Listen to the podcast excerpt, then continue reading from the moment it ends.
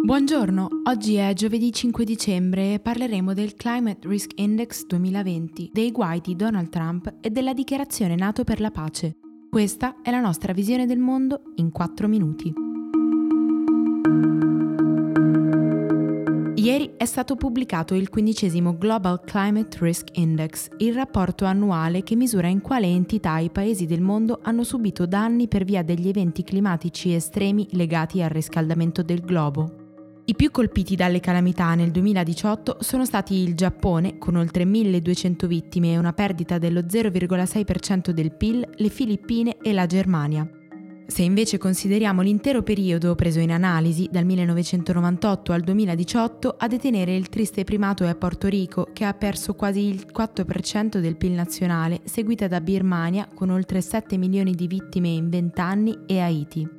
Anche l'ultimo rapporto conferma che a pagare il prezzo della crisi dell'ecosistema sono i paesi che ne sono meno responsabili e che sono più in difficoltà. 7 su 10 degli stati più colpiti sono infatti considerati in via di sviluppo.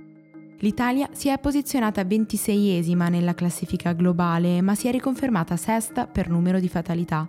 Il rapporto dell'anno scorso stimava una media di un milione di vittime in 20 anni. Per quanto riguarda la perdita economica, il nostro paese si stima abbia bruciato un miliardo e mezzo di dollari nel periodo di tempo analizzato per riparare i danni degli eventi climatici estremi. Se sul piano internazionale Donald Trump si è infilato in una bufera incrociata per via delle sanzioni alla Cina e le minacce di dazi alla Francia, in difesa della quale è intervenuta anche l'Unione Europea, sul piano della politica interna il presidente non si trova in una posizione più comoda.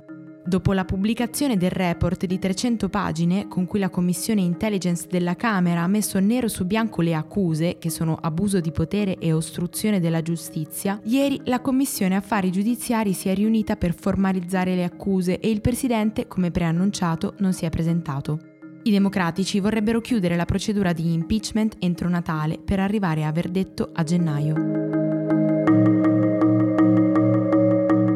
29 paesi della Nato hanno adottato una dichiarazione congiunta che sottolinea un impegno comune per la prevenzione dei conflitti e il mantenimento di una pace internazionale. Durante il vertice si è parlato molto della Russia e per la prima volta della Cina, la cui ascesa rappresenta una nuova sfida di cui tenere conto, soprattutto per quanto riguarda le nuove tecnologie e le questioni legate alla sicurezza.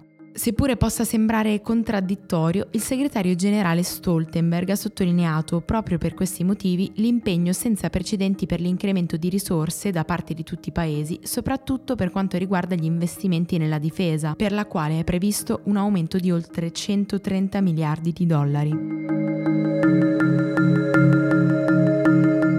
Nella prefettura di Fukushima in Giappone, Greenpeace ha rilevato la presenza di alcune zone radioattive proprio vicino al punto da cui partirà la staffetta della torcia olimpica che chiuderà la cerimonia di apertura dei Giochi 2020. Approfittando delle Olimpiadi, il governo giapponese vorrebbe mostrare la ripresa dell'area dopo lo tsunami del 2011 utilizzando un complesso sportivo situato a circa 12 miglia dalla centrale nucleare danneggiata dal disastro. Nonostante il ministro dell'Ambiente avesse già dichiarato la sicurezza del territorio, l'organizzazione ambientalista ha sollecitato nuovi controlli e maggiori sforzi nel ripulire tutta la zona, dichiarando di aver rilevato punti con livelli di radiazione potenzialmente pericolosi.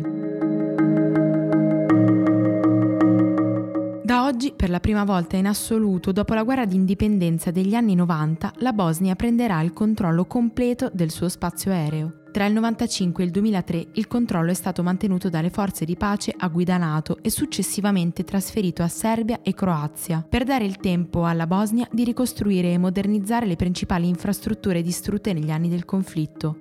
Nel 2014 il paese aveva già assunto il comando dello spazio di volo al di sotto dei 10.000 metri, ma riassumendo la piena gestione dell'intero sistema sarà ora in grado di supervisionare fino a 1.600 voli, 8 volte più di prima.